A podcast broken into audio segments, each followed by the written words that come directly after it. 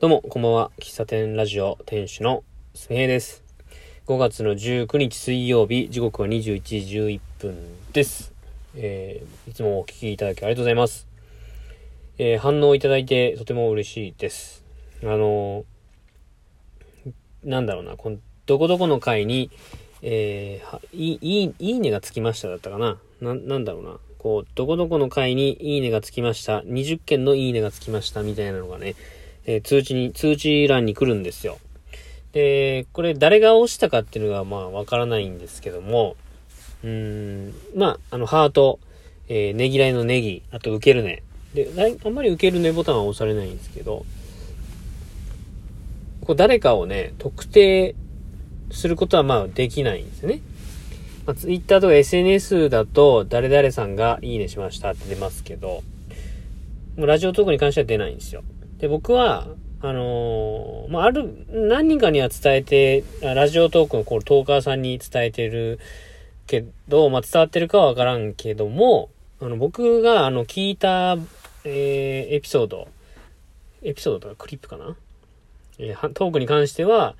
えーハートのいいねと、えーねぎらいのネギ、これを一個ずつ押すようにしています。まあ、なん、なんのこだわりかって別にはないんですけども、あの、まあ、僕が聞いたかもしれないという痕跡を、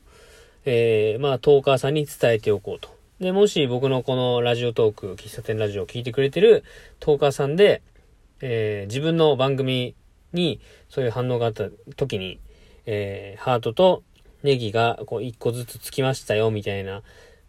わかるんかな？今、今、ふと、ふと思ったけど、わかるのかな？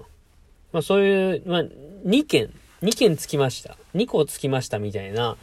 通知が来たら、まあ僕やと思ってください。うん。僕も、あの、こうやってラジオトークで配信してますけども、結構あの、ラジオトークの番組聞いてますからね。優先順位としては、あの、まあ、ボイシーが一番かな。で、その後、 Spotify ラジオトークみたいな感じで、まあ、そこに食い込んでくるのがラジコですね。オールナイトニッポン。えー、霜降り明星、えー、ハライチのターン。まあ、それはオールナイトニッポンじゃないけど。最近は、夜遊びのオールナイトニッポンクロスでしょう。えー、ナイナイさん、えーオードリーかな？三四郎も時々聞くかな？まあ、そんなのを、えー聞いてます。で、ラジオトークは、まあ知ってる方の番組を結構聞くようにしているので、まあね、番組数がめちゃくちゃもう多いんで、こう、おため、試しに聞いてみようっていうのにならないんですよね。音楽、音声の場合は。なんでだろうね。あの、もう一個別の、ここれは音声じゃないですけど、ノートっていうアプリがあってですね、まあそれは、まブログを書いたりする、記事を書いたり、写真をアップしたりするようなアプリなんですが、そのに関しては結構あの、誰か知らないけど読んじゃうみたいなの結構あるんですよね。で、ツイッターでシェアされているやつとかを見たりとか、あとはノートを開くとおすすめの記事がありますみたいなおすすめがあってですね、それを読んだりすることが多いんですが、まあ、僕があのフォローしている方とか僕がよくいいねするのをこうアルゴリズム的、アルゴリズムでこう判断しておすすめしてくれてるんだと思うんですけども、僕結構あのお店系のね、記事をよく読むんですよ。あの、なんだろうな、個人、個人商店の方のやつとかを読むことが多くって、まあそれだって、それ読んで面白いなと思ったらすぐフォローするんですけどね。で、そういう人って大体ツイッターやってなかったりするんで、その後交流があるわけではないんですけども、ノートを見て、えー、動向を追ってるみたいな感じですね。うん。で、まあノートつながりで話すとですね、今日ツイッターで、えー、ツイッターでね、たまたま流れてきて、えー福岡、福岡じゃないな、まあ、えー東京と福岡、京都、名古屋、東京、名古屋、京都、福岡にある、えー天狼院書店っていうお店がありありまして、まあ、そこは、えー古本、新刊、あとはカフェ、えーあとは、あそこはなんだろうな、フリースペースというか、Wi-Fi が使える場所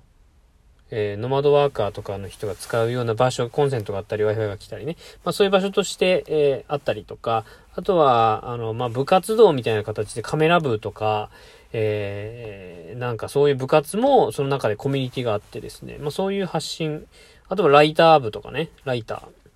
ー。作家さんになりたい人の教、えっ、ー、と、セミナーが開催されたりとか。まあそこの、う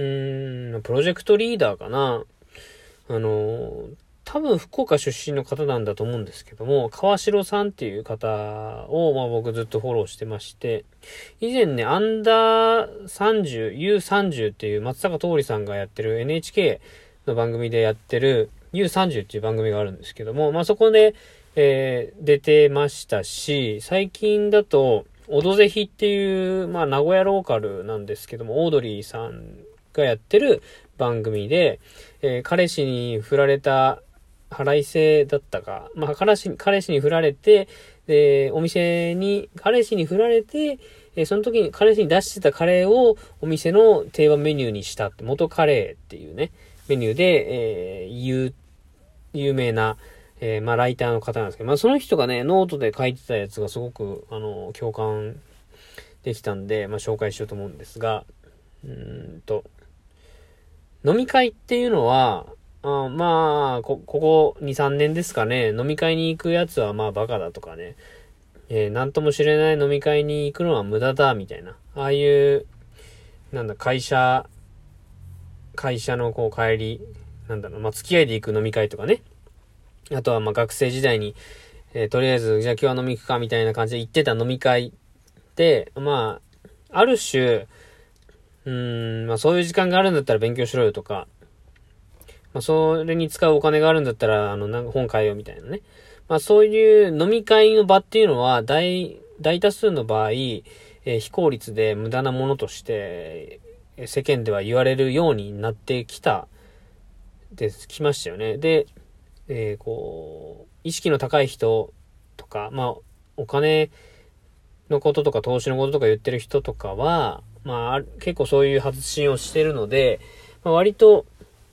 そういう情報、えー、価値観っていうのは広がってきたんだと思うんですけども、まあ、それに対してね、その飲み会に行くのは無駄だっていうことに対する新しいアンサーみたいなのをノートで書いてたんですよ。まあ、か、えっ、ー、と、結論言うとですね、まあ、今、そのコロナ禍になってですね、不要不急の外出しちゃダメですよとか、飲み会えー、大、大人数の飲み会やめましょうよとか、まあ、な、さらに言うともうアルコールダメですよみたいな感じで言われている、この、この1年半の期間を経てですね、ああいう無駄だった飲み会があったからこそ、自分の、こう、アイデンティティというか、自分は社会人として成長してこれたし、あの時間があったからこそ頑張れてる自分がいるな、みたいな。非効率なことこそ、今本当にやりたいことだな、みたいなことを言ってたんですよ。だから、あの、飲み会イコール無駄っていうのも、まあ、考えとしてはあるけど、ああいう時間ってもう帰ってこないし、まあ、なくなったからこそ気づいたみたいな部分はあると思うんですけども、まあ、ぜひね、ノートを読んでみてください。あの、その方、まあ、ライターで、えー、基本的にノートじゃなくて自分のブログ記事とか、まあ、天狼院書店のえー、ウェブサイトに記事は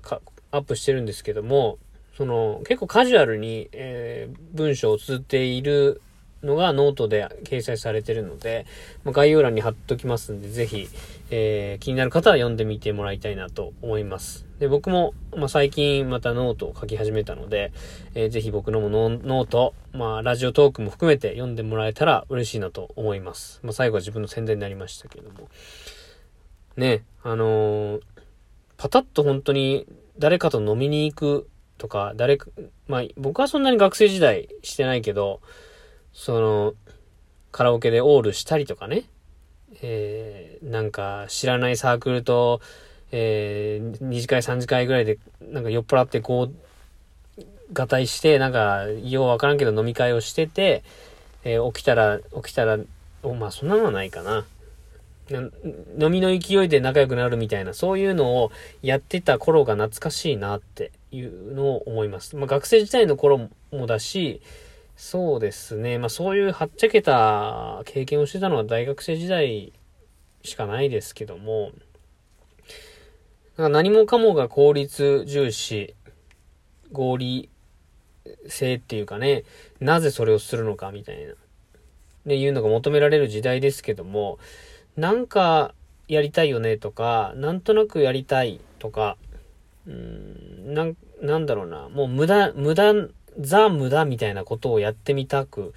なるけど、まあそれは今の時代不要不急であり、あり、自分の成長を妨げる、えー、ものとして捉えられるので、あんまりやる人はいないでしょうけど、そういうところにこそ、なんか、